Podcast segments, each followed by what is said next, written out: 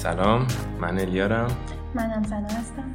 خیلی خوش اومدیم به اپیزود دوم پادکست ما. ما امروز قرار هستش در رابطه با فیلم دپرستیج یا همون حیثیت کریستوفر نولان صحبت کنیم. محصول سال 2006 آمریکا که برای اینکه شروع بکنیم سنا نظر چی؟ اول یه گذری داشته باشیم بر سینمای نولان و بعدش بریم سراغ فیلم.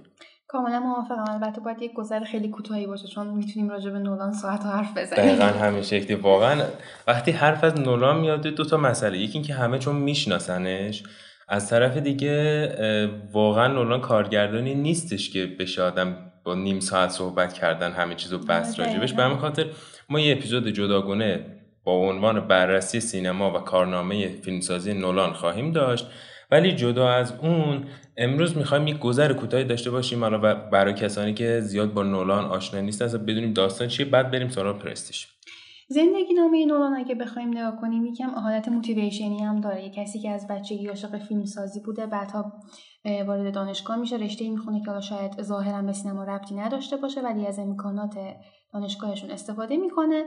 تا فیلمسازی رو شروع کنه. اولین فیلمش هم که دفالو این بود به امکانات خیلی خیلی کمتری درست شده بود که حالا مفصل تر راجبش حرف بزنیم. ولی بعدها به خاطر اون که به خاطر اینکه خیلی نقد های مثبتی دریافت کرده بود تونست بود جای خیلی زیادی رو به خودش اختصاص بده و با چهار میلیون بودجه فیلم دومش ممنتو رو شروع کرد. که خب بیشترمون بیشتر با ممنتو میشناسیمش. بعدها سگانه بتمن رو کار کرده که سگانه بتمن رو کار کرده که خیلی مشهور شده بود. حالا جوکرش هم هنوزه که هنوز یاد می‌کنیم ازش. اون وسط هم البته یه اینسامنیا هم ساخته آره آره, آره. بعد از اون بعد از اولین فیلم بتمنش فیلم پرستیج رو ساخت. خود ببخشید کلامت. خود نولان اونطوری که خودش میگه اصلا یکی از دلایل این که اومده سگانه بتمن رو ساخته این بود که نیاز مالی داشت. واسه اینکه فیلم های خودش رو بسازه. چون خودش هم میگه که مثلا برای ساخت Inception فیلم نامش رو ده دوازده سال پیش نوشته بوده. فقط پول نداشته که اون موقع بتونه بسازه. اینو همچنین Prestige رو. که Prestige رو هم فیلم نامش رو پنج سال پیش پنج سال قبل از اینکه فیلم ساخته بشه یعنی 2001 ساخته نوشته بود. نه البته پنج سال طول آره آره پنج سال طول کشیده. و من یه جایی خوندم که بعد بلا فاصله بعد اینکه فیلم نامه Prestige تموم شده سه روز بعدش هم رفتم فیلم برداری رو شروع آره. کردم. آره ولی در نهایت اون آورده مالی حاصل از Batman Begins باعث میشه که نولانی پولی بره تو جیبش تا بتونه Prestige رو بسازه. ببخش میون کلامه. هرچند بتمن خب یه اقتباس از کمیک های DC ه ولی بازم اون امضای شخصی نولان رو می‌تونیم توش ببینیم. یعنی کاملا استایلش رو می‌تونیم تشخیص بدیم. خب همه می‌دونیم که نولان چقدر فیلماش پرخرجه به خاطر همین همیشه بودجه زیادی رو دریافت می‌کنه ولی فروش گیشش خیلی فوق العاده است می‌تونه جبران کنه. نظر منتقدا اغلب راجبش مثبته و همینطور فیلماش عامه پسنده. در کنار اینکه راجب مفاهیمی مثل متافیزیک و عرفان و اینجور چیزا هم صحبت می‌کنه ولی بازم فیلماش جوریه که حتی مخاطبایی که صرفا به خاطر سرگرمی می‌خوان فیلماشو ببینن بازم اونها می‌تونن لذت ببرن. و خب نظر تو چیه؟ آره منم کاملا موافقم. واقعا نولان رو شاید بشه جزو معدود فیلم سازانی دونست که داخل فیلمهاش در عین حال که اون جنبه های هنری و مفاهیم عمیق فیلمسازی رو جای داده در عین حال یه چیزی می‌سازه که مخاطب هم بپسنده. و در عین حال تفکرات خودش هم غالب باشه توی فیلم. یعنی چیزی نیستش که مثلا بگه من میام مثلا در رابطه با عدالت مثلا می‌خوام فیلم بسازم که خودش عمیقا اون رو درک نکرده باشه. یعنی کاملا مشخصه اون مفاهیمی رو که داره توی فیلماش بهش اشاره می‌کنه خودش عمیقا بهش باور داره. نولان از خیلی هم تاثیر گرفته. از فریتز لانگ بگیر تا کوبریک و خیلی دیگه از فیلم سازه دیگه. و خیلی هم قرار تاثیر بذاره. فکر کنم کارگردان نسل بعد و می‌تونیم یاد تصور کنیم که قرار چند سال آینده بگن که ما از نولان خیلی تاثیر گرفتیم. آره دقیقا. خود کوبریک اصلا دیگه واضحه. چون خود نولان هم میگه که من بچه بودم می‌رفتیم فیلم 2001 اودیسه فضایی کوبریک رو می‌دید. و اصلا به خاطر دیدن فیلم 2001 بود که نولان تصمیم گرفته فیلم ساز بشه. از همون فیلماشو به, به همین فیلم هم شباهت میدن. یعنی میگن که فضای فیلماش مخصوصا Inception و Interstellar ش خیلی شبیه آره.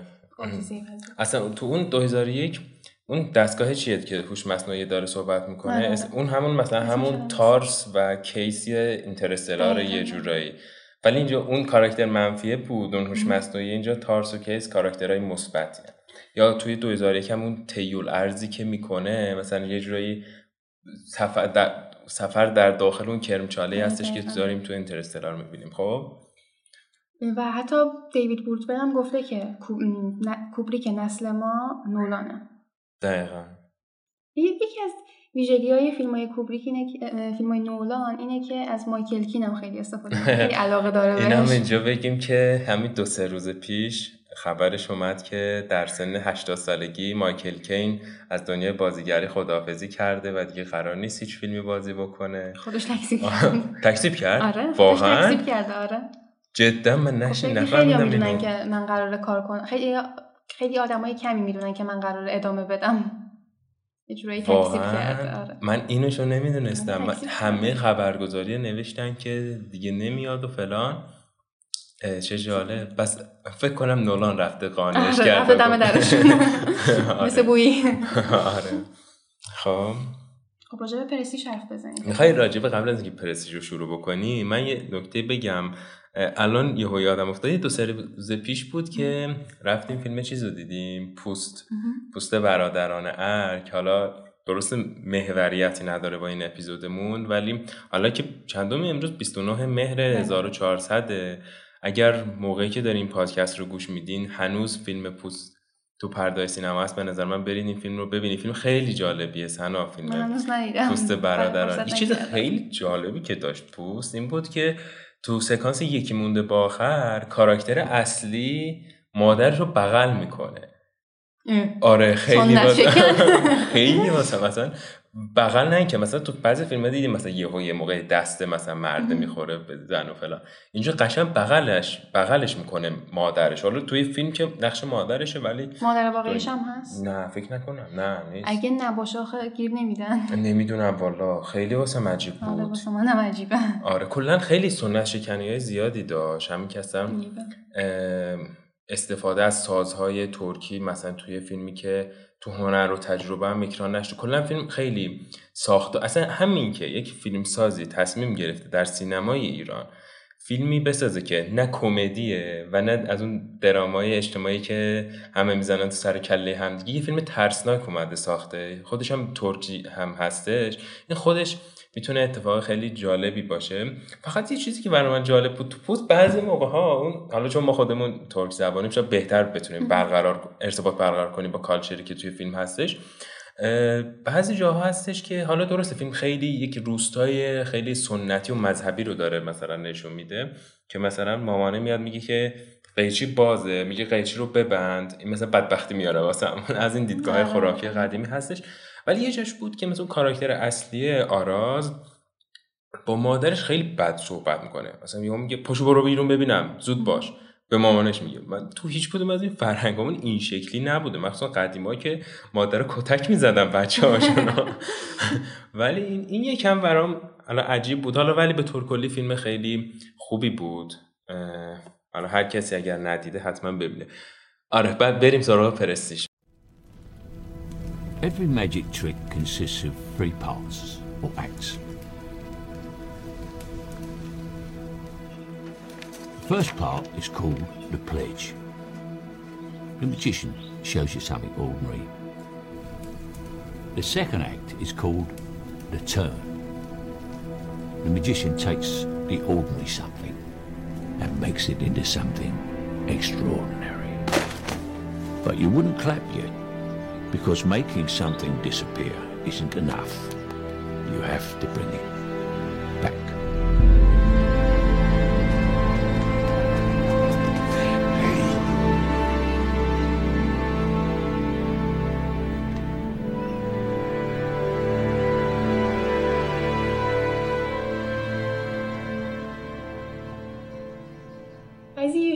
پرستی از روی یه کتابیه. اسم نویسندش هم فکر کنم کریستوفر. پرسته. که برادران وارنر میان حق امتیاز این کتاب رو می‌خرن که از روش فیلم بسازن و اولا در نظر داشتن که بدن این فیلم رو سم بسازه. آره. که اونم خب خیلی مشغول بود و خیلی هم اسم در آورده بود تو اون دوران واسه خودش. حالا یه اتفاقی افتاد که فیلم رسید به نولان. به برادران نولان بهتره بگیم. چون دوتایی با برادرش روی این پروژه کار می‌کردن. اواخر فیلم برداری فیلم Insomnia بود که تصمیم گرفتن نوشتن فیلم نامه رو شروع کنن. به خاطر همین بعد با پروژه های بعدی هم با هم کنتاکت پیدا می‌کنن و پنج سال طول می‌کشه که این فیلم نامه نوشته بشه. و برای اینکه بتونه این فیلم نامه رو بهتر بنویسه و بهتر تو اون فضا قرار بگیره با طراح دکور صحبت می‌کنه که در حین نوشتن فیلم نامه بیان یه prototype ی از اون دکور تو گاراژ خونش طراحی کنن که تو اون فضا قرار بگیره و بهتر بتونه فیلم نامه رو جلو ببره. از این کاری که فقط نولان می‌تونه آره انجام بده. کلا یه ویدیوی دیدم نولان داشت فیلم ممنتو رو. خواست فیلم نامه ممنتو رو تشریح بکنه به بازیگراش میاد روی وایت بورد یه دونه اینطوری خطوط کج و موجی می‌کشه بعد سه تا خط عمود می‌کشه بعد میگه که اینا هر کدومشون یه زمانه و اون شکلی توضیح میده مثلا فیلم نامه رو. و واقعا کاملا مشخصه که نولان قشنگ فکر کرده که خطا رو چطوری بکشم تا بهتر بتونم پیام فیلم وگرنه آدم بخواد ممنتو مثلا فیلم نامش رو به یکی تعریف کنه چطوری بگه؟ آره واقعا. البته ممنتو هم کار برادرش بود فیلمنامه ایده فیلمنامه یعنی کار برادرش بود. تو جاده داشتن رانندگی می‌کردن یه لحظه به این جدا؟ آخه مگه بر اساس اون داستان کوتاه نبود؟ فکر ایده داستان کوتاه که گرفتم بعد فیلم بلندش کردم چون فکر کنم یه داستان کوتاهیه خود اگر اشتباه نکنم آره، خود جاناتان نوشته بعدش کریستوفر گفته خب بیا آره. فیلمش کنیم. خب می‌رسیم به پرستیژ و انتخاب بازیگرانش که خب نولان قبلا با کریستیان بیل کار کرده بوده. باش آشنایی داشته. مایکل اینم که خب همیشه هست تقریبا. ولی یکی از بازیگرای این فیلم که واقعا جذابیت فیلم واسم دو چندان کرده دیوید بویه. دیوید بویه فکر کردم می‌خوای بگی هیو جکمن. چون خب اونم هست آره. فن هیو جکمن نیستم. نمی‌دونم چرا نمی‌دونم چرا واقعا. ولی خب. دیوید بویی خب خواننده خیلی مشهور آمریکایی البته متولد لندنه ولی بیشتر فعالیتاش رو تو آمریکا ادامه داده. و اون زمان هم تقریبا سالهای بازنشستگی نه از لحاظ اینکه کار نکنه ولی خب به هر حال خواننده پیشکسوتی بود از دهه هفتاد میلادی کارش رو شروع کرده سبک گلمر راک رو به وجود آورده و خب انتخاب قبول نکرده بوده که این فیلم رو بازی کنه. و خود نولان با اولین پرواز رفته آمریکا و اصطلاح رفته دم در خونهشون. قانعش کرده که من به غیر از نمی‌تونم تصور کنم که کسی دیگه ای تسلا رو بازی کنه. هرچند خب شباهت ظاهری هم ندارن ولی اون چهره خاص بویی واقعا اون تسلا بودن هم به نوعی نشون میده. به بویی می‌خوره که یه دانشمند باشه یه آدم فضایی یه آدم خیلی عجیبی باشه و واقعا هم بود. آره. مخصوصا چشماش. کلا یه چشماش آره. خیلی جذبه خیلی خاصی داره. چشماش دو رنگه و مادرزادی هم نیست این اتفاق. تو دبیرستان سرش ضربه خورده و خیلی شانس آورده که کور نشده ولی رنگ مردمک چشمش عوض شده چه جاله آره واقعا دیوید بوی خیلی حضوره با اینکه حضورش کوتاه توی فیلم البته خیلی زیادم کوتاه نیست ولی به هر حال آره جزو بازیگرای مکمل فیلمه اما واقعا حضور خیلی پرباری داره و دیوید بوی آره واقعا. اصلا وقتی که دیوید بوی واقعا صدای خیلی, خیلی خوبی داره دیگه خواننده هم بوده. آره چون من خواننده مورد علاقه آره دقیقا منم واقعا. و وقتی داره به جای نیکولا تسلا حرف می‌زنه اون اثرگذاریش هم خیلی بیشتر میشه توی فیلم. و همه دیالوگا هم با یه آرامش خاصی میگه. خیلی آره، واسه من آره. حتی وقتی که دیو جکمن عصبانی از دستش ولی بازم اون آرامش رو حفظ کرده. آره. و خیلی مرگ بعدی هم داشته تو سال 2016 دیوید بویی که یه آهنگی داره به اسم لازاروس. حالا ما در وسط یا انتهای این اپیزود هم یه بخشی از این آهنگ لازاروسش رو می‌ذاریم که اگر اشتباه نکنم آخرین آهنگ دیوید بوییه که آهنگ آخرین آلبومش آره. فکر که چند روز قبل از مرگش موزیک ویدیو این آهنگ منتشر میشه. که اتفاق محتوای این آهنگ هم در رابطه با همینه که میگه من مردم الان تو بهشتم. داستان زندگی خودش میگه به مرگ. آره تو موزیک ویدیوش هم آره واقعا تو اون فضای سردخونه ماننده آره. که آره. و بلافاصله بعد اون آهنگ هم میمیره. و واقعا خ... کسیه که موزیکش خیلی گیرایی داره. صداش تون صداش واقعا خیلی گیرایی داره حتی کسایی که دیوید بوی رو نمی‌شناسن شاید بتونن از روی آهنگایی که نیروانا کاور کرده بیشتر بشناسن آره.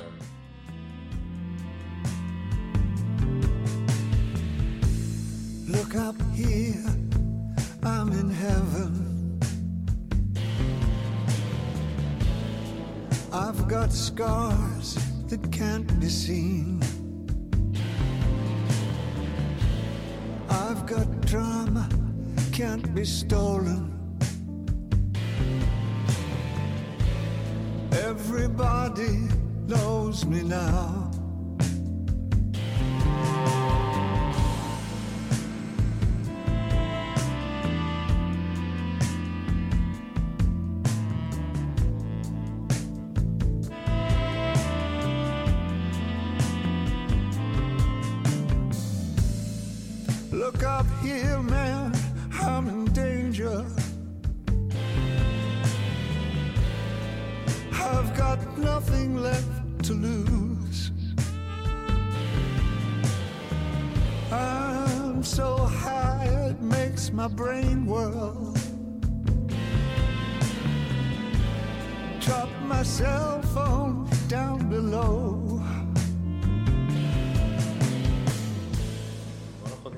آره خیلی عجیبه.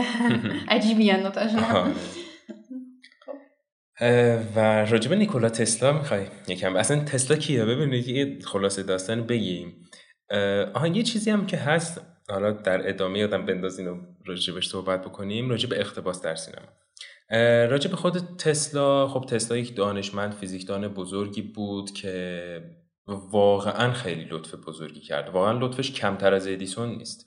چون که جریان متناوبی برق رو تسلا اختراع کرده. یعنی این لامپ هایی که ما داریم تو خونمون روشن می‌کنیم اصلا وامدار ادیسون نیستیم. وامدار تسلاییم. چون الان این برگا اگه جریان برق مستقیم بود اولا که پول برق ما چند برابر می‌شد و اینکه ما دیگه پدیده به اسم سیم رابط هم نداشتیم.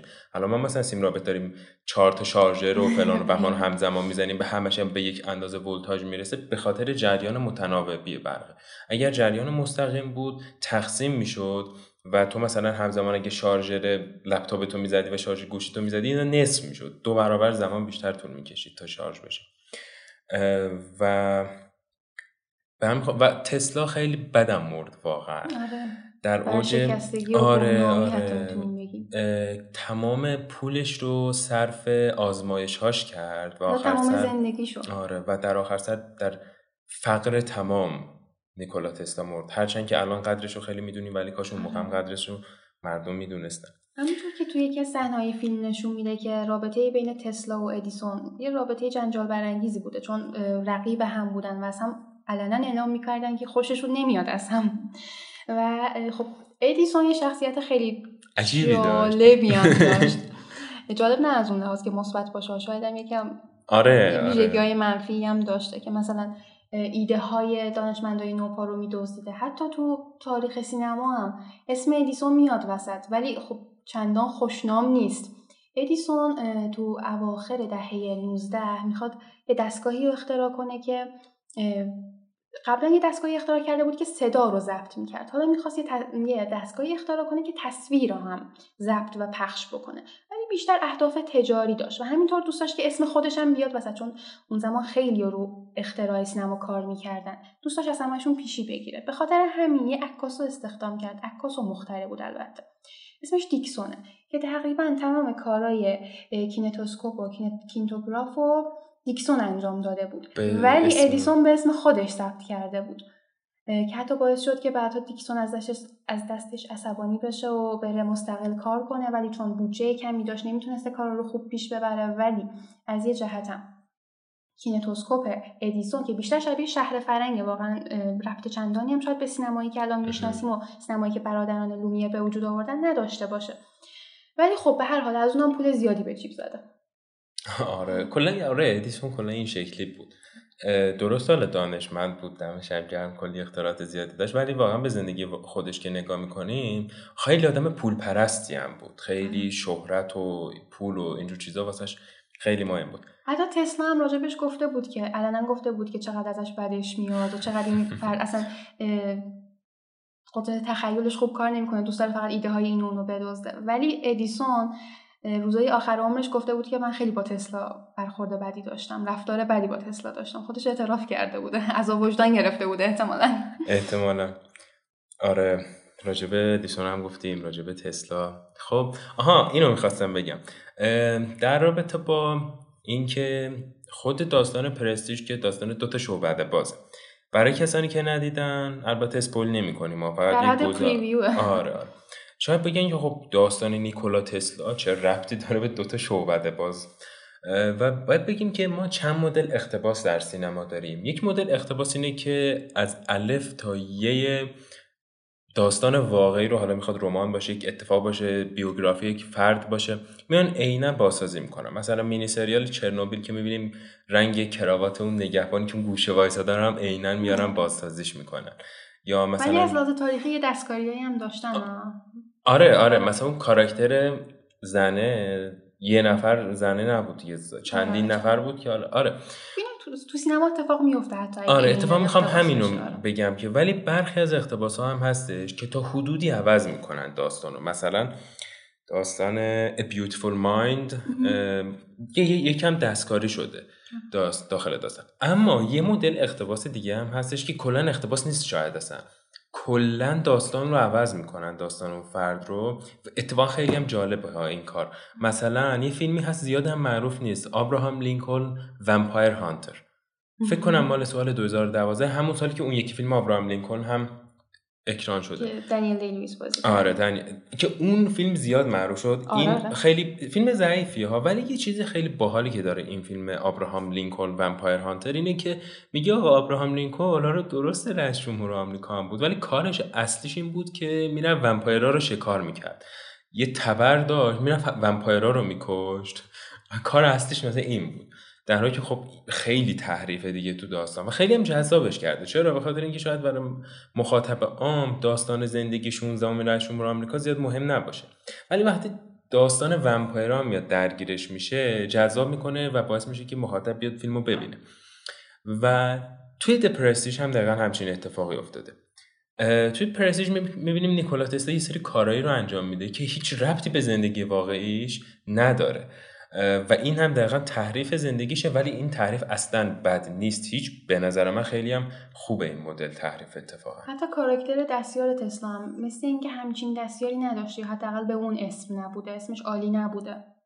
دستیار تسلا و آزمایشاش و کارهایی که می‌کنم انجام نگرفته. تا الان هم انجام نگرفته تو تاریخ آره، بهتره که انجام نگرفته باشه. خب. در ادامه بپردازیم به راجب خل... یه خلاصه داستانی از پرستیج میگی برای کسانی که ندازن داستان از چه قراره؟ داستان بدون اسپویلش رو بگم میگه. آره بدون اسپویل. داستان دو تا شعبده بازن که شعبده بازای نوپایی هم هستن تازه شروع به کار کردن. که با هم به خاطر یه اتفاقای یه اشتباهی که رخ میده و باعث میشه که همسر یکی از کاراکترها بمیره البته اینی که میگم واقعا اسپویل نداره. آره اول فیلم اتفاق میفته باعث میشه یه رقابتی بینشون به وجود بیاد. که همیشه سعی می‌کنن راز همدیگه رو بفهمن تردستی همو بفهمن و از اون تقلید کنن بهترش بکنن تا اونا اون یکی محبوب تر بشه مشهورتر بشه و این روند ادامه پیدا می‌کنه تا کار به جاهای خیلی باریکی می‌کشه آره. و رازی فاش میشه که در عین آره. سادگی کل فیلم ها رو با خودش میکشونه خب یکی دیگه از اتفاقای فیلم کاراکتریه که اسکارلت جوانسون بازی می‌کنه. یکی از دستیارای یکی از این شعبده بازا به اسم انجیره که واسط فیلم میاد تقریبا. انجیر همون رابرت. هیو جکمن آره اسم کوچیکش رابرت. فکر کنم. آره آره آره من... آلفرد. آره من یه سه سال پیش این فیلمو دیدم. واسه اسم کاراکتر فکر کنم کم یادم آره. رفته باشه. آره اون یکی کریستیان بیل آلفرد. کاراکتره که اسکارلت جوانسون بازی می‌کنه. خب فضا کل داستان تو لندن اتفاق میفته به تب همه بازیگران یه لحجه بریتیشی دارن که خود نولان هم می‌تونه بهشون کمک کنه. به هر نولان تو لندن بزرگ شده. ولی لحجه اسکارلت جوانسون خیلی مصنوعی به نظر میاد. حتی یه جاهایی هم اشتباهایی داره. حالا این سوال به وجود میاد که آیا واقعا نتونسته اسکارلت جوانسون یاد بگیره لحجه بریتیشو که جواب 100 درصد منفیه؟ با توجه به خب استعداد خود اسکارلت و عواملی که واسه به خاطر تقویت لحجه تو فیلم بودن نمی‌تونه این اتفاق بیفته. این اشاره داره به یه اتفاق تاریخی که تو اون دوران اغلب آدمایی که تو آمریکا به دنیا آمده بودن ولی پدر مادرشون بریتیش بوده به خاطر مسائل اقتصادی یا هر مسئله دیگری مهاجرت می‌کردن به لندن تا اونجا بتونن کارگیر بیارن. و شاید اسکالت هم یکی از همین اشخاص باشه که البته اسمش تو فیلم اولیویاس. خیلی اسکالت اسکالت نگم. آره. و خودش هم یه بار اشاره کرد که من خانواده ای ندارم. شاید به همین. آره ولی خب هیچ وقت تایید یا رد نشده. که این کاراکتر از کجا اومده. آره یکی دیگه از بازیگرای خانمی که تو این فیلم بازی کرده ربکا هال که نقش سارا رو بازی می‌کنه. همسر یکی از این شعبت بازا به اسم برده. که واسه ربکا هال این فیلم خیلی سکوی پرتابی بوده. یه جایی از فیلم با توجه به مفهوم فیلم که حالا بازم میگم اسپویل نداره. ربکا هال برمیگرده به شوهرش میگه که می‌دونم تو چی هستی. در حالی که این یکی از سوالای اساسی فیلمه. و خب ربکا هال اینو کاملا بداهه گفته بوده. و میگه که دقیقا وقتی که این جمله رو گفتم خودم ترسیدم که نکنه یه چیزی رو لو داده باشم و نکنه مثلا خیلی بد شده باشه. در حالی که نولان خیلی خوشش اومده بود استقبال کرده و اون صحنه هم هنوز هست. که کات نکردن چه جالب. یکی از اتفاقات جالب داستان که همون تو سکانس اولشه اینه که نشون میده یک پیرمردیه که ظاهرا لنگ لنگان هم راه میره. تو چینه فکر کنم نه؟ چینیه ولی تو لندن نشون آره نشون میده که چقدر کل زندگیش رو فدای یک اجرای شعبده بازی می‌کنه و این خیلی واقعا برای من من خودم مثلا تصور می‌کردم تو اون سکانس که خود من مثلا چنین کاری می‌کردم کاری که اون شعبده پازه انجام داد یک عمر بخوای هویت خودت رو عوض بکنی به خاطر شغلت. و این خیلی واقعا ریسک بزرگیه. سوالای فیلم هم همینه که دقیقا. می‌تونه هویتش رو عوض کنه به خاطر هدفش.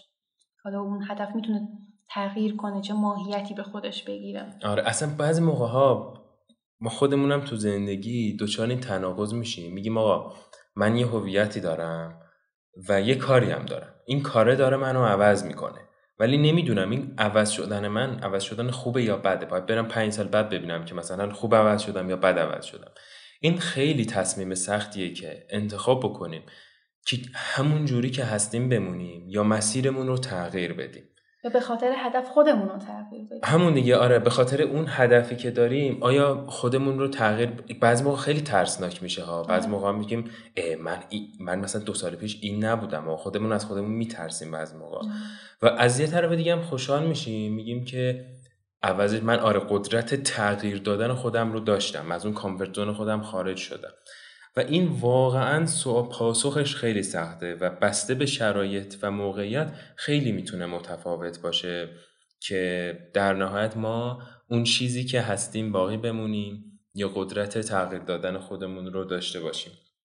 که این قدرت تغییر می‌تونه خیلی مثبت یا خیلی منفی خیلی آره واقعا. و واقعا هم نمیشه گفت بسته به شرایط که آره. شاید یه چیزی اولش خیلی خوب به نظر برسه ولی یکم که میریم جلوتر می‌بینیم که وا چه اشتباهی کردیم یا برعکس مثلا اولش بگیم این کار رو نمی‌خواستیم شروع کنیم و میگیم به بچه خوب شد مثلا فلان تصمیم رو گرفتم اون چه تغییر خوبی چه تغییر خوبی؟ دقیقا یکی از سوالای اساسی فیلم البته این فیلم به نظر من واقعا خیلی سوالای زیادی و از مخاطب می‌پرسه. از جمله اون فیلمایی که باید دو بار دید حتی سه بار دید. سه بار با. یه بار باید ببینه آدم که چی نفهمه آره. یه بار دوم ببینه اون داستان شعبدهاشو بفهمه یه بار سوم هم ببینه مفاهیم رو استخراج بکنه آره. بار سوم ببینه تا بفهمه که این مفاهیم چه ربطی به خودش داره چه ربطی به زندگی خودش داره مثال اون سکانسی که کریستیان بیل آلفرد بوردن داره به یه بچه با سکه شعبده بازی می‌کنه. اونجاش هم می‌خوای اشاره بکن بهش. آره ما گفتیم که نولان چقدر فیلم ساز قدری و چطور تونسته که هم نظر مردم عادی هم منتقدا و هم گیشه رو به خودش جلب کنه.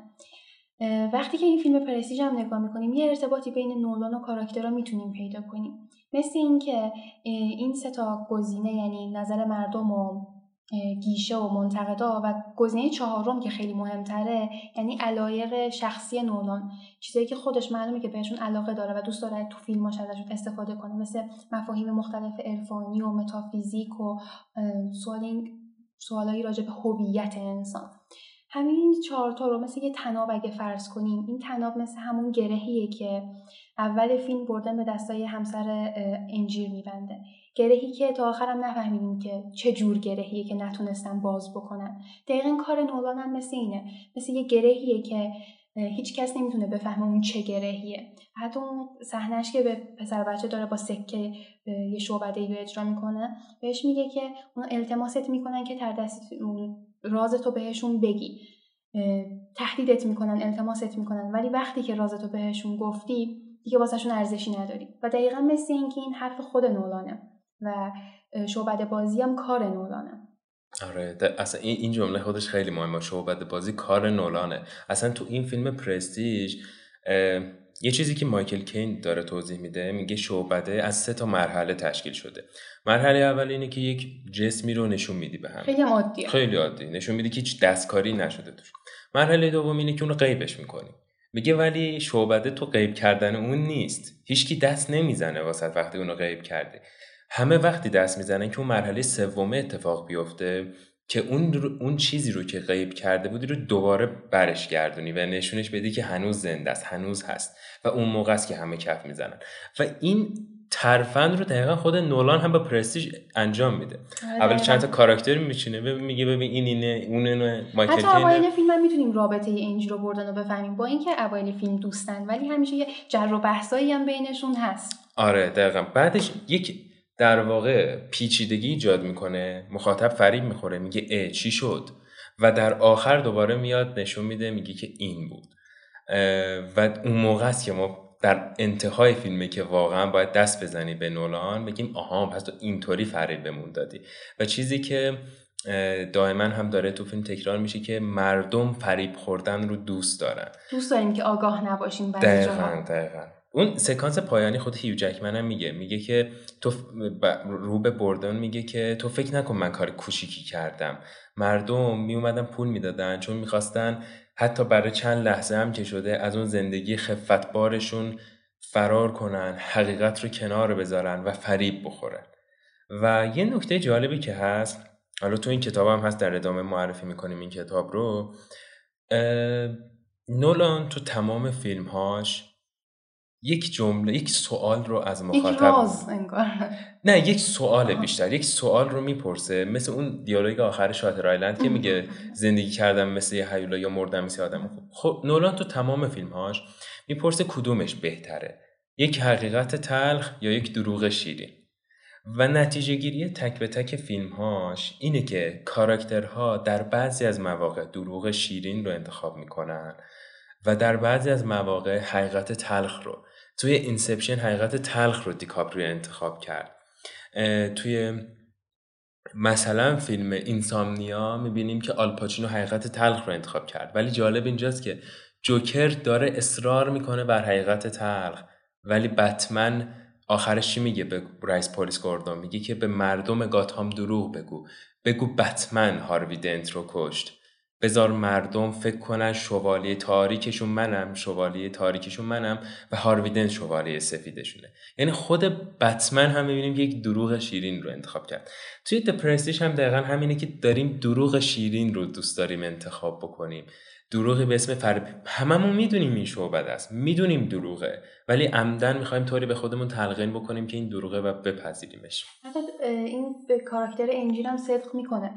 چند بار بردن بهش میگه که من از بدل استفاده می‌کنم. ولی نمی‌خواد قبول کنه انگار. مثل اینکه این استراگلی که بینشون هست رو دوست داره. مثل اینکه اونم دوست داره فریب بخوره. چرا؟ چون که زندگی خودش یه زندگی تلخیه. شاید به اندازه بردن شعبده باز استعداد شعبده بازی نداشته باشه. همسرش هم که از دست داده. می‌تونست اول فیلم کلا با یه آدمی که از لحاظ روحی شکست خورده مواجه بشیم. ولی انجیل این کارو نمی‌کنه. اون فریب خوردن رو قبول می‌کنه و دوست داره که این استراگل بینشون باشه و مثل اینکه انجیل با اونه که زنده است و وقتی که اون آره. می‌فهمه. آره خیلی خیلی نکته جالبی اینی که گفتی. و یه چیزی می‌خواستم راجع به نولان بگم از خاطرم پرید. آها آره اینو می‌خواستم بگم که نولان کلا تو پرستیج می‌بینیم که مثل این عروسک های خیمه شعبازی میشه که با نخ وصلن به دست یک شعبده بازی که دستشو نمی‌بینیم. دست شعبده باز همون نولانه تو این فیلم برای ما که ما مخاطب رو مثل اون عروسکی که خیمه شبازی داره بازی میده. از اول تا آخر فیلم ما رو داره بازی میده و اصلا هنرش هم همینه. اصلا نولان داره تلنگری می‌زنه به مخاطب میگه ببین چطوری بازی دادم دیدیش آره. کارت کردم. تو چقدر تو دوست داری بازی تو دوست داری چقدر دوست داری بازی بخوری بکنم اگه بخوایم بیشتر راجع به مفاهیم فیلم حرف بزنیم باید یه زنگ اسپویل فعال کنیم. آره از بعدش اسپویل آره. می‌کنیم خب همونطور که گفتیم اول فیلم اولی فیلم بهمون نشون میده که شعبده بازی چه مراحلی داره. و واقعا یک صحنه کلیدیه توی فیلم ولی ما دوست داریم که فریب بخوریم.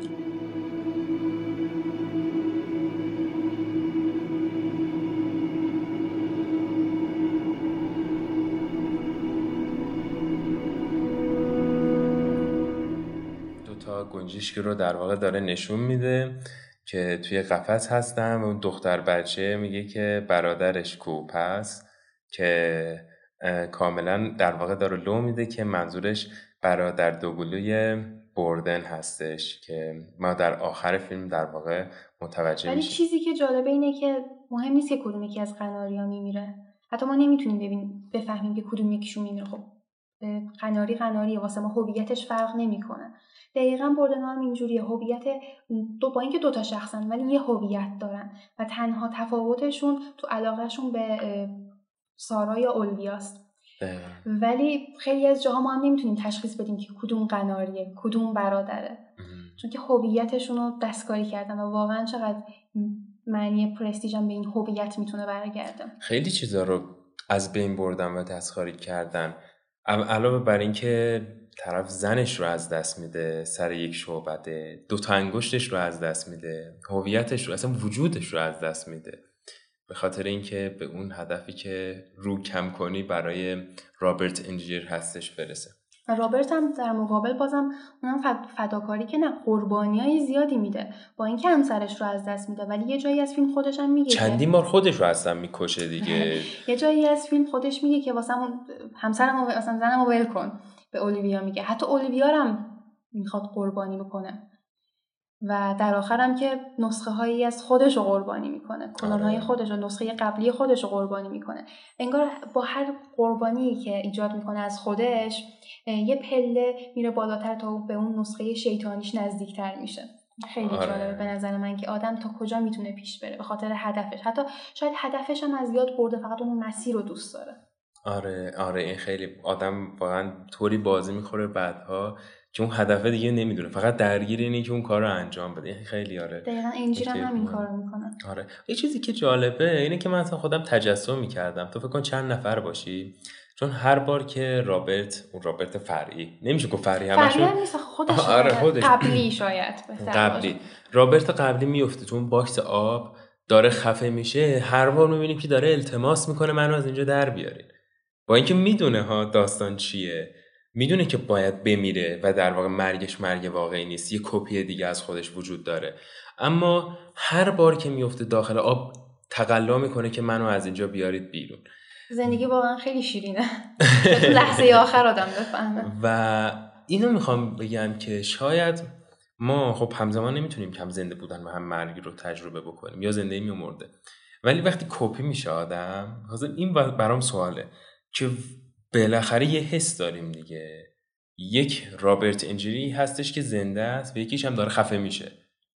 اون لحظه این هیو من هیو من که منظور رابرت چه حسی داشته؟ حس خفه شدن داشته یا حس بودن روی سنو داشته؟ خیلی عجیبه. سوال خیلی عجیبیه. آره. منم به این فکر می‌کردم که اگه آدم کلونای متفاوتی داشته باشه نسخه متفاوتی داشته باشه و اونا نمیرن. باشن با هم یه تیم تشکیل بدن. تو این تیم تو هر تیمی هر گروهی یکی رهبر رهبر یکم رئیس بازی بیشتری در میاره. کدوم یکی از منها قرار منتر باشه رئیس بازی در بیاره؟ خود سنا اگه مثلا پنج تا سنا بود دعوا نمی‌شد بینتون؟ صد درصد خیلی دعوا. هم... حتی همدیگه رو میکشتیم. آره فکر کنم همون لحظه اول دعوا می‌شد. آره. واقعا اصلا قانع کردن خود آدم سختترین کار دنیاست. فقط تنها خوبی که داره اینه که که پنج تا بودم هر کدوم یکی از تکلیفای دانشگاه ما انجام می‌دادم. واقعا میشستم فیلم می‌دیدم. فقط اینجاش خوبه واسم با بازم دعوا می‌شد دیگه. آره. یکی از سنه ها من می‌خوام ببینم. و واقعا چون ببین مثلا من میگم به تو مثلا یه چیزی میگم دروغ میگم راجع به خودم و تو هم قبول می‌کنی. چون نمی‌دونی که من اون چیزی که گفتم دروغه یا راسته. به خودش نمی‌دونی آره تو ب... یه کپی از خودت هم بگی طرف می‌فهمه چون تویی. تویی. آره. نمی‌تونی فریبش بدی. خیلی جالبه این مثلا خیلی این که مثلا یه گروهی از کلونا رو در نظر بگیریم یه جاهایش منو یاد ریک مورتی میندازه. چون اون ریکی که ما بیشتر می‌بینیم میگن ریک ترین ریکه. احتمالا یه سناترین سنایی هم هست که قرار رئیس بازی در بیاره. همچین حسی دارم نسبت به خودم و نسخه دیگه از خودم. آره. یاد فیلم چیز افتادم. Eternal Sunshine of the Spotless, Spotless Mind. درخشش ابدی یک ذهن پاک. که اونجا هم در واقع حالا متفاوته ها ولی داستان اینه که ذهن یک فرد رو پاک می‌کنن. ذهن هم دخترها رو هم پسرها رو پاک می‌کنن و هر بار دوباره این دو نفر همدیگر رو می‌بینن با هم آشنا میشن و با هم قرار می‌زنن و هر بار یک سری اتفاقات جدیدتری میفته مثل destiny واسه سرنوشتی. آره اینو حالا تو فکر کن که مثلا ما به عنوان یک ایکس با یک فرد ایگرگی ملاقات می‌کنیم. حالا فکر کن پنج تا ایکس بود پنج تا هم ایگرگ بود. آیا پنج تا ایکس ایگرگ همیشه با همدیگه در ارتباط می‌شدن همدیگه رو می‌دیدن یا فقط یکیشون همدیگه رو بر حسب اتفاق میشناخت؟ خیلی سوال عجیبی. آره. شاید هر دو حالت می‌تونست اتفاق بیفته. خیلی واقعا این می‌تونه جالب باشه که چون بالاخره پنج تا ایکسه. دقیقا با همین شرط و دقیقا با همون شرط 5 تا ایگرگ. من همیشه این تصور رو دارم که 5 تا ایکس شاید اولش خیلی شبیه هم باشن. ولی شاید یه شرایطی پیش بیاد که یکم با هم تفاوت پیدا کنه آره این شرایطه. آره. مثلا 5 تا ایکس باشه شاید یکیشون evil تر باشه مثلا شیطانی آره. باشه یکیشون مثلا یه راه دیگه ای انتخاب کنه. چون خود آدمم تو وجودش انگار یه شخصیت های شرور و شخصیت های مثبت شاید یه شخصیت خاکستری نه مثبت نه منفی متفاوتی داشته باشه. مثال ساده. مثلا من در کناری که مثلا این فیلم رو دوست دارم که مثلا یه فیلمی عام پسند در کنار اون دوست دارم فیلمایی که از لحاظ سینمایی خیلی مهم منم دوست دارم. و مثل اینکه دو تا شخصیت دارم تو وجودم. یکیش دوست داره مثلا نمی‌خوام توهین کنم ولی یکیش دوست داره تارانتینو ببینه. یکیش مثلا دوست داره کیشلوفسکی و تارکوفسکی ببینه. حس می‌کنم که اگه مثلا من دو تا بودم یا سه تا بودم یکیشون بیشتر به سمت مثلا تارانتینو کشیده می‌شد. آره. همچین حسی هم دارم. آره واقعا. تو فکر کن پنج نفر باشیم. هر کدوم از ما تو یه قاره باشه که هیچ وقت هم همدیگر رو نبینه. به نظر منم چون شرایط متفاوته پنج تا فرد با شخصیت کاملا متفاوت شخصیت متف... کاملا متفاوت ولی یه جورایی نزدیک شاید از چه جهت نزدیک؟ شاید مثلا من یه اولویت دوم و سومی داشته باشم که اون شخصیت که توی قاره دیگه است. حالا اون اولویت اولش مثلا اولویت دوم من باشه. حالا تو زندگی و تو کار و اینجور آره. شاید مثلا من دوست داشتم که موسیقی رو ادامه بدم ولی هیچ وقت شرایطش واسم پیش نیومده. ولی شاید یه همزاد موسیقیدانی هم آها آخه یه چیزی هم هست. تو چرا مثلا موسیقی رو دوست داری؟ بعضی وقتا واقعا به خاطر دوست داشتن هیچ دلیل نمی‌تونم پیدا کنم ولی در کنار اون حس می‌کنم شرایطم رو تاثیر می‌ذاره. مثلا شاید تو بچگی مثلا یه آهنگی گوش کردم که خوشم اومده یا یه فیلمی راجع به یه موزیسین دیدم یا یکی از اطرافیانم رو تاثیر گذاشته آره اصلا یعنی ولی اینکه تصور کنیم بشر چقدر به شرایطش بستگی داره خیلی آدم و حس اختیار از آدم کم میشه. نه کم نمیشه به نظر من بشر ولی... مختار نیست فقط به شرایطش بستگی داره. نه دیگه ما الهام می‌گیریم فکر کنم از شرایط. چرا دقیقا ما رو تغییر نمیدن که؟ البته بعضی موقع چرا تغییر میده آره. زلزله بیاد بمیریم دیگه شرایط رو نمی‌تونیم تغییر بدیم خب. اما بعضی موقع هم هستش که شرایط تأثیر می‌ذارن در انتخابات ما. انتخابات ما رو تعیین نمی‌کنن. و فکر کنم این خودش خیلی مهمه ها. یعنی اینکه مثلا تو میگی موسیقی شاید در یک قاره اولویت اول من بود تو اون یکی قاره اولویت سوم. ولی من فکر کنم اصلا شاید تو اون یکی قاره اصلا اگر با فرض اینکه از بچگی تو قاره های متفاوتی بزرگ شدی تو اون قاره اصلا شاید موسیقی اصلا مثلا معنا نداشت. چرا؟ چون اون تاثیر تاریخی اصلا دلیل این که من خودم مثلا سینما رو دوست دارم این بود که یادم ما زمان اول دبیرستان بود. سر کلاس پشت من یه دو سه نفر میشستن که دوستان بودن همیشه راجع به فیلم صحبت می‌کردن. و منم خیلی دوست داشتم با اونا مثلا هنگ آوت کنم و بهونه ای نداشتم چون من هیچ فیلمی نمی‌دیدم اونا هم همیشه فیلم می‌دیدن راجع به فیلم صحبت می‌کردن. منم گفتم خب منم واسه اینکه برم تو به اینها اون موقع اول دبیرستان مثلا همچین آره، چیزایی بود. آره جوایی هست. گفتم من بخاطر اینکه برم تو به اینا میرم فیلم می‌بینم که چند تا فیلم ببینم راجبش بیام صحبت کنم. بعد به همون خاطر مثلا رفتم اون موقع یادم 12 years slave تازه اکران شده بود رفتم اینو دیدم و اینا. بعد به مرور همون باعث شد که من فیلم باز بشم و بعدهایی فراموش کردم و اصلا همچین دوستایی داشتم که می‌خواستم برم تو اکیپشون ولی اون سینمایمون حالا می‌خوام اینو بگم که اگر من تو اون کلاس قرار نمی گرفتم چه بسا هیچ وقت اصلا رو نمی آوردم به سینما باز بودن و و اگر فیلم باز نبودم الان اینجا نبودیم این پادکست رو ریکورد نمی کردیم و اگر الان اینجا پادکست رو ریکورد نمی کنیم نمی کردیم شاید در آینده یه اتفاق دیگه نمی افتاد خیلی جالبه. و این خودش منو یاد خیلی از فیلم های متفاوتی میندازه. یکی فیلم The Double Life of Ronick. کیشلوفسکی میندازه که دو تا شخص متفاوت تو کشورهای متفاوت ولی مثل اینکه همزاد همن و هر دوتاشون به نوعی به موسیقی علاقه دارن. ولی یکیش موسیقی رو کنار گذاشته. اون یکی نذاشته فیلم باترفلای افکت هم دیدی آره, آره، اونم یه, جورایی می‌تونه شبیه باشه. و اینکه این شرایط چطور می‌تونه رو آدم تاثیر بذاره یاد فیلم میستر نوبادی می‌گفتم که اصلا دوست نداری آره من اصلا نصفه دیدم فیلمو وسطش بستم. آره در آینده میشه راجبش صحبت من چند تا فیلم معروف هست که وسطش بستم فیلمو. یکی گریت گتسبی بود که می‌دونم حالا شنونده میگن خاک سرت. من تا وسطش به زور تونستم فیلمو ببینم. بعد فیلم گانگرل رو به زور تونستم تا انتها ببینم. فیلم مستر نوبادی رو هم تا وسطاش دیدم. اتفاقا منم یه بار گانگرل رو نگاه می‌کردم. نصف ولش یعنی واقعا که حوصله‌ام نمی‌کشید. رو مودش نبودم. ولی یه چند سال بعد برگشتم و تونستم کامل ببینم و مثل اینکه اون رو مودش بودم. مود واقعا تاثیر داره که آدم تو چه موقعیتی باشه و چه فیلمی رو بتونه تحمل کنه تا آخر یا نه. نه آخه ببین یه بحث حوصله سربر بودنش هست. یه بحث مثلش که میگه این آره مزخرف داره میگه این اینجا. مثل نوبت دقیقا برای من همچین حالتی داره. میگه ما این چرت و پرت میگه اینجا. نه اینکه من تو مودش نیستم. این اینجا داره چرت و پرت میگه. نمی‌دونم چرا من همچین حسی دارم. خب. راجب بازیگراش هم آها راجب می‌خوای یه بازیگراش یکم بیشتر صحبت کنیم. راجب اصلا میگه یکم راجع به کریستیان بیل صحبت آره. بکنیم. اتفاقا من تازگی عکس دخترش رو دیدم. اصلا نمی‌دونستم که ازدواج کرده بچه داره یا نه. و حتی اگه زیرش ننوشته بودن که دختر کیه از روی مدل چهرهش و لباش می‌دونستم دختر کریستیان. خیلی شبیه. این آنجلینا جولی و براد یه بچه دارن. من دیروز عکسشون رو دیدم تو اکران فیلم جدید آنجلینا جولی.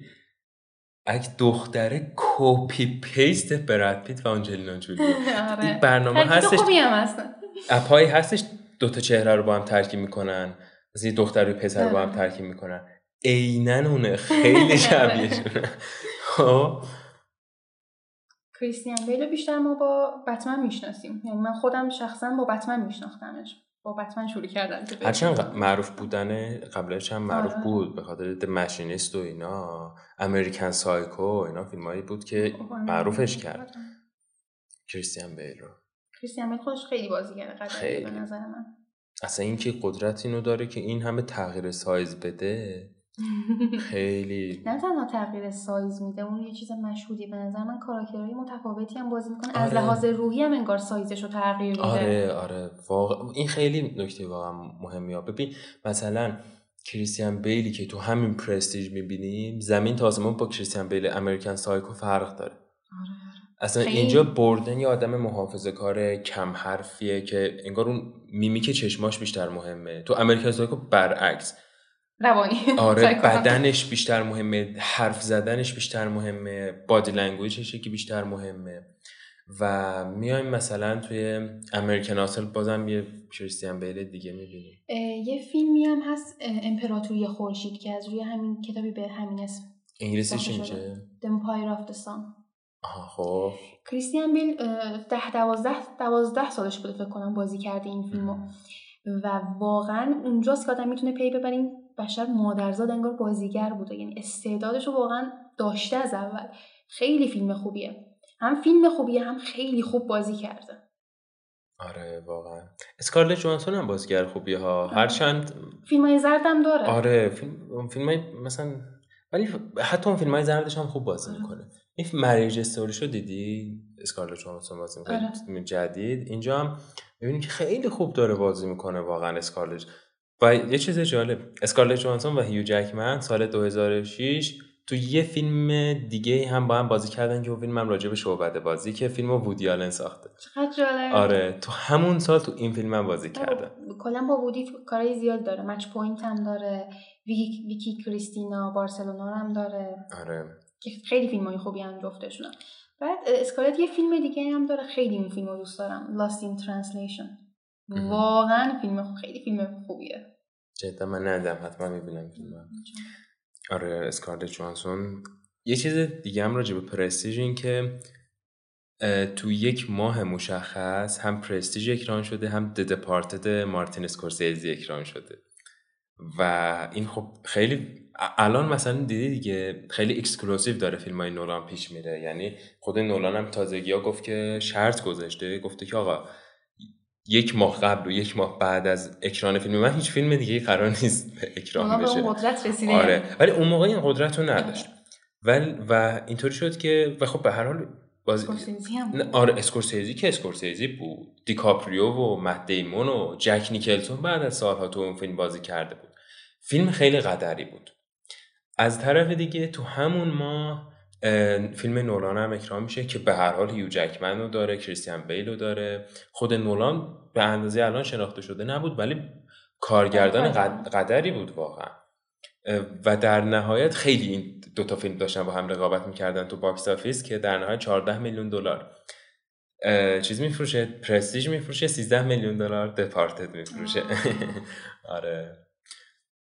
ولی فکر کنم ش... نمی‌دونم شاید هم چندان درست نباشه. اگه فیلم جدید نولان بخواد با یه فیلم دیگه contact داشته باشه اکرانش به نظر من این نولانه که می‌بره. حالا الان یا اون موقع؟ الان. الان که صد درصد. الان. اصلا آخه طوری نمیچینن که کنتاکت بخوره. آره خودش ضربه خورده. یه چیزی هم که هست اصلا بحث پخش کننده است نولان از اولش پخش کننده خیلی خفنی داشته. و خود خانومش هم بیشتر تهیه کننده تهیه کننده است. آره راجع به عواملش هم الان صحبت بکنیم. معمولا اینطوریه که هم پارامونت و هم وارنر برادرز جفتشون هم پخش کننده فیلم میشن. این خیلی اتفاق کم نادری ها یه فیلمی استودیوهایی هستن ها. مثلا چه می‌دونم یه فیلمی پخش کنندهش وارنر برادرز استودیوش یه جا دیگه است. ولی اینکه همزمان دو تا پخش کننده داشته باشه همزمان الان اتفاق زیاد نادری نیست ولی اون موقع اتفاق نادری بود. و اون موقع چند تا پخش کننده داشت پرستیژ. و وقتی چند تا پخش کننده داری تعداد سالن‌های سینمایی رو هم در اختیار داری. یعنی تو اکثر سالن‌های سینمای آمریکا پرستیژ اکران می‌شد. و طبیعتا فیلم فروش زیادی هم می‌کنه دیگه. یعنی exclusive بودن فیلم های نولان شاید یه جورایی هم به اون villain بودن نولان هم برمیگرده ها. یه جورایی که آره. خیلی exclusive داره پیش می‌بره. میگه میگه آقا من مثلا امکان نداره مثلا فیلم من مثلا تو فلان تعداد کمتر فیلم پخش بشه قضیه برمیگرده به اون گرهش. آره. چهار تا مورد هم داره. چهار تا موردی که کارگردان می‌تونه کارگردان خوب بکنه. آره.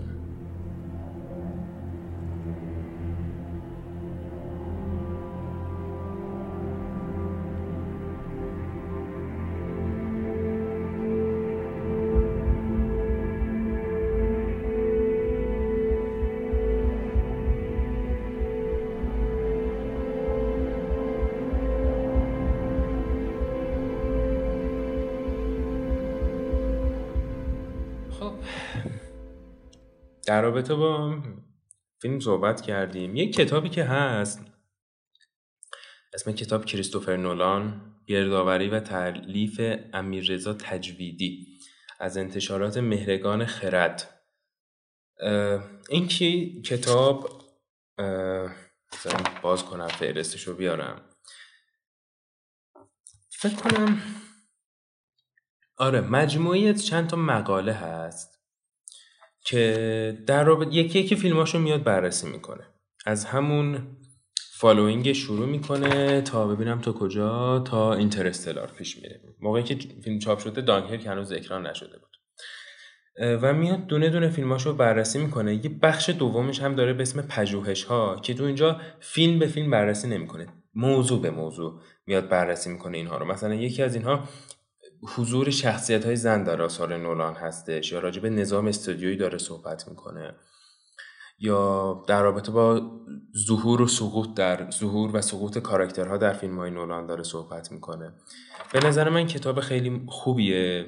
من اینو که خوندم واقعا کتاب حرفای خیلی خوبی داره لابلاش هرچند ترجمهش تألیفش بکنم ایرانی آره تألیف که هست ولی فکر کنم بخش پژوهش هاشو چون آره ترجمه, ترجمه کرده ترجمه بدی کرده بعضی جاها. مثلا گفته تعقیب. البته تعقیب آره نه ببین یادگاری. مثلا Memento رو گفته یادگاری. نمی‌دونم چرا. فیلم های نولان می‌خوایم ترجمه کنیم فارسیشون یه جوری میشه. اینسپشن میشه آره. Prestige میشه حیثیت. آره ولی اینسپشن اینسپشن چی میشه ترجمه هم سرآغاز دیدم ترجمه کردن هم تلقین. هم الهام هم من دیدم ترجمهش کردن هیچ کدوم هم نیست. آره واقعا هیچ کدومش هم نیست. یا مثلا اینجا دارک نایت و شوالیه سیاه ترجمه اصلا تاریکی شاید بهتر بود. تاریکی. آخه شوالیه تاریکی. آره. همین میان ستاره رو من در میان ستارگان دیدم. میان ستاره دیدم. و اینترستلار دقیقا ترجمهش چی میشه؟ یکم اصلا میان ستاره نمیشه. یک می... اینترستلار به جای گفته میشه که خارج از منظومه ها هستش. یعنی ما داخل منظومه شمسی میان ستاره پس نیست. آره انگار وقتی تو از منظومه شمسی که جدا شدی وارد اینترستلار میشی. یعنی که بخشی از فضاست. منظور بین دو تا ستاره رو نمیگن اینترستلار دو تا ستاره پل هوایی آره آره اینطوری نیست. خب دیگه چی مونتنا خیلی یکم راجع به خود این مفاهیم اجتماعی که وجود داره صحبت کنیم. بحث هدف اینکه زندگی ما یک هدفیه. این هدف سرچشمش از کجاست؟ از اینکه می‌خوایم رو کم کنی کاری انجام بدیم. از ترسه. اصلا این منشه انگیزه ما به نظر من ترسه. یا از چیزای دیگه است. می‌خوای یکم راجع به این صحبت کنیم نظر چیه؟ آره موافقم. حتی اگه به کاراکترها هم نگاه کنیم دو سمت و سوی متفاوتی راجع به هدف رو می‌تونیم پیدا کنیم که مثل اینکه هر دوتاش تو نولان هم هست. یعنی انجیل مثلا دوست داره که بیشتر مردم رو سرگرم کنه بیشتر واسش کف بزنن. چقدر دوست داره که صحنه وایسه و دستاشو باز کنه. در کنار اون ولی بردن انگار مادرزاد دوست داره که این کار رو انجام بده. حتی اگه تماشاگراش صرفا تماشاگرای یه بار باشن که اوایل اینجوری کارش رو شروع کرده بود که انجیل میاد شلیک می‌کنه به دستش.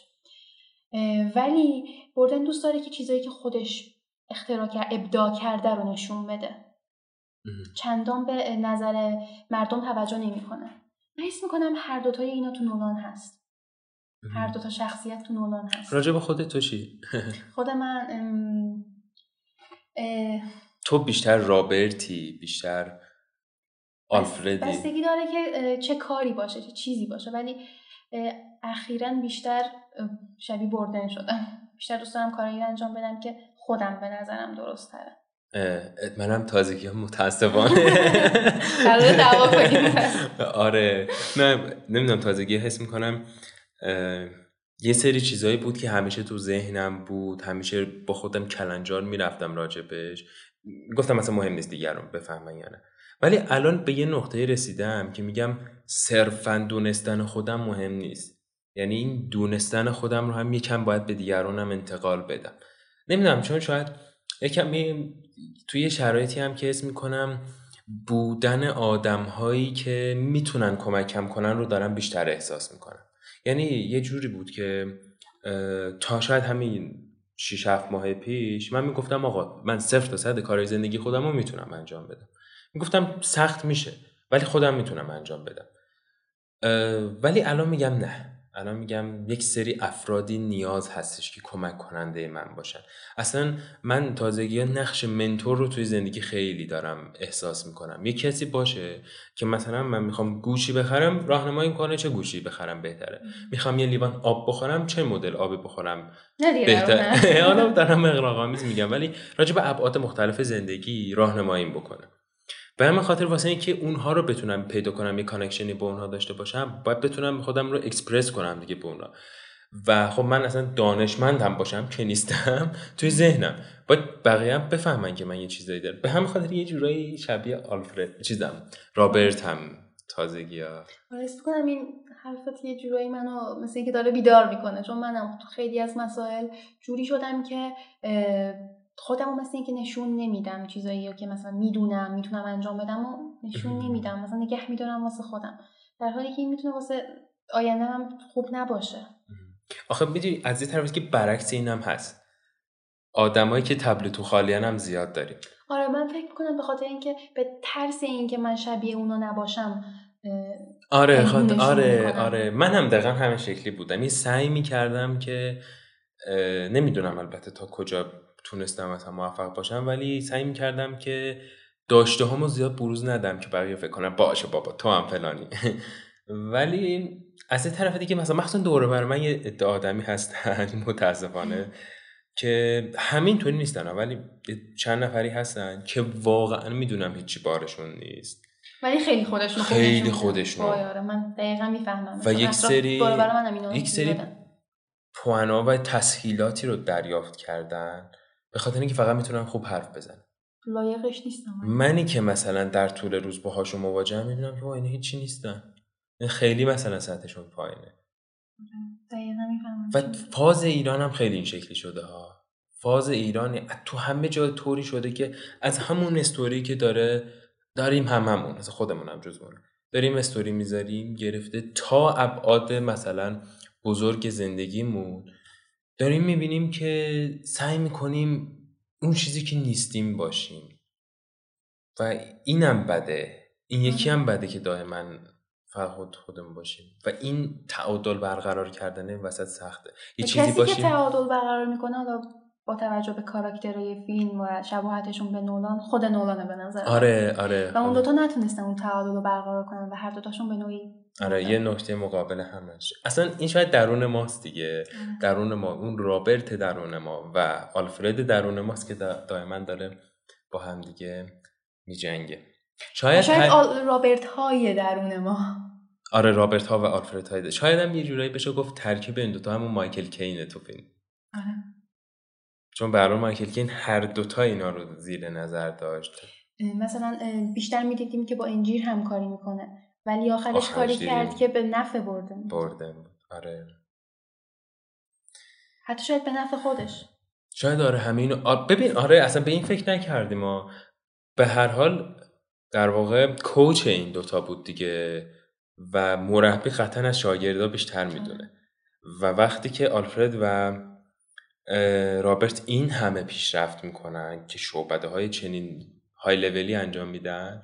مایکل کین هم مثل boss نگاهشون نمی‌کنه که این هم شاید یه trick ی اون پشت داره که هنوز رو نکرده. آره، همون سه تا مرحله معمایی که میگیم یه چیز رو مخ... خودش رو مخفی کرده هنوز نشونمون نداده که شاید یه کار بکنه که اصلا خب بگه okay حالا رابرت که مرد آلفرد هم که مثلا یه جوری از صحنه حذفش می‌کنم و خودم میمونم. و اون دستگاهی که تسلا اختراع کرد. و دستگاه تسلا. و خیلی هم تلاش می‌کرد که اون نوع خودش داشته باشه.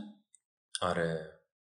واقعا همین شکلی خب موردیمون سنا که راجبش صحبت نکردیم. نه فکر کنم ولی می‌تونیم خیلی بیشتر هم صحبت کنیم. آره واقعا راجب نولان خیلی میشه بیشتر صحبت کرد. اصلا راجب به نظرم پرستیژ می‌تونه یک بهونه باشه به زندگی خودمون بیشتر دقت بکنیم. به اهدافمون اهداف ما ناشی از چیه؟